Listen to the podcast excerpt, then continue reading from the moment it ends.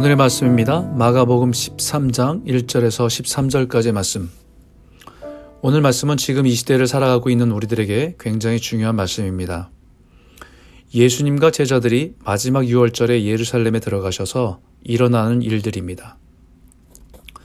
처음에는 성전에 장사하는 사람들을 다 내쫓으시며 무리들에게 성전에서 가르치시기도 하시고 또 그 성전에서 유대 지도자들과 논쟁을 벌이기도 하셨습니다.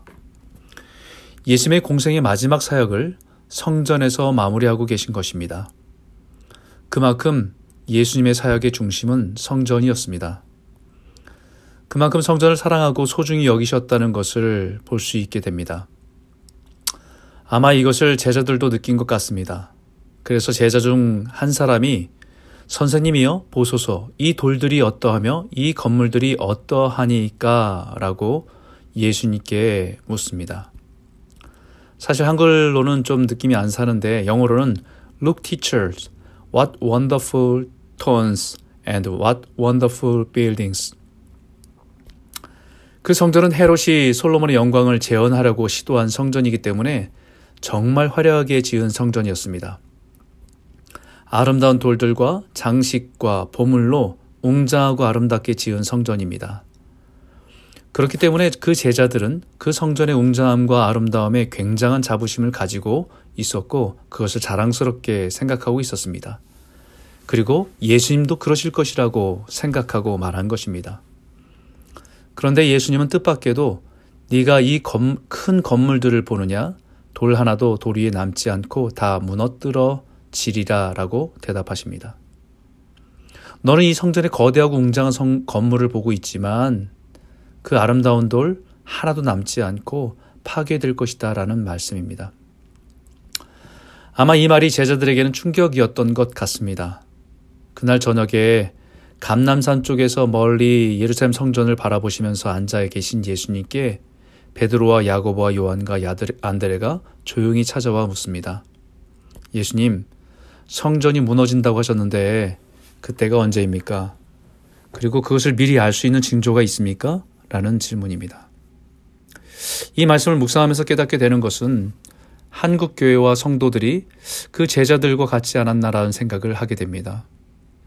성전의 위대함을 건물의 웅장함과 아름다운 장식과 화려함을 하나님의 영광이라고 생각하고 그것이 교회의 아름다움이라고 생각하고 하나님께서 기뻐하시는 부흥의 결과라고 생각하지는 않았는지 그 화려함과 웅장함을 하나님도 기뻐하실 것이라고 생각하지는 않았는지 그런데 예수님의 그 제자의 기대와는 달리 오히려 그 성전의 파괴를 바라보시면 바라보시면서 안타까워하시는 마음을 가지고 계셨던 것입니다.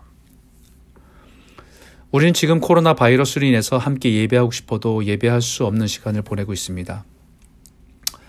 아무리 화려한 건물을 가지고 있다고 한들 하나님께서 흔드시면 아무 소용이 없고 의미가 없는 돌덩어리에 불과한 것입니다. 그럼 우리는 이 시기를 통해서 우리가 깨닫기를 원하시는 것은 무엇이냐 하는 것이죠. 우리가 살아가는 이 시대가 어떤 때인지를 영적으로 분별하는 각성이 일어나야 할 때입니다. 이미 예수의 이름으로 수많은 성도들을 진리의 길에서 떠나도록 미혹하는 일들이 가득합니다. 예수의 이름으로 와서 미혹하는 가짜들입니다. 세상의 난리와 난리가 끊이지 않고 있습니다. 호주에는 대규모 화재가 일어나 아직도 불을 끌 수 없는 어, 어려운 상황에 있습니다.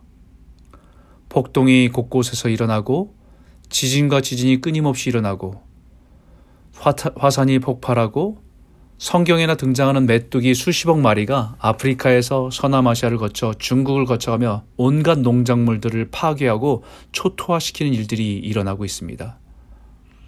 국가들마다 코로나 바이러스로 경계는, 경제는 무너지고 그 위기로 갈등과 폭동들이 일어나고 그 내부적인 갈등을 국가 간의 갈등으로 해결하려는 시도들이 보입니다. 이런 것들은 징조입니다. 재난의 시작입니다. 우리 주님이 다시 오심이 멀지 않았음을 알리는 영적인 사인들입니다. 지금은 우리가 깨어서 기도할 때입니다. 우리 안의 성전은 온전한지 돌아봐야 할 때입니다. 오직 주님만 사랑하고 섬기는 신앙으로 준비되어 있어야 할 때입니다. 그리고 성령을 의지할 때입니다. 오늘도 이 시대를 분별하고 마지막 세대임을 깨달으며 믿음으로 정결함을 회복하며 살아가시는 복된 성도들이 다 되시기를 주의 이름으로 축원합니다.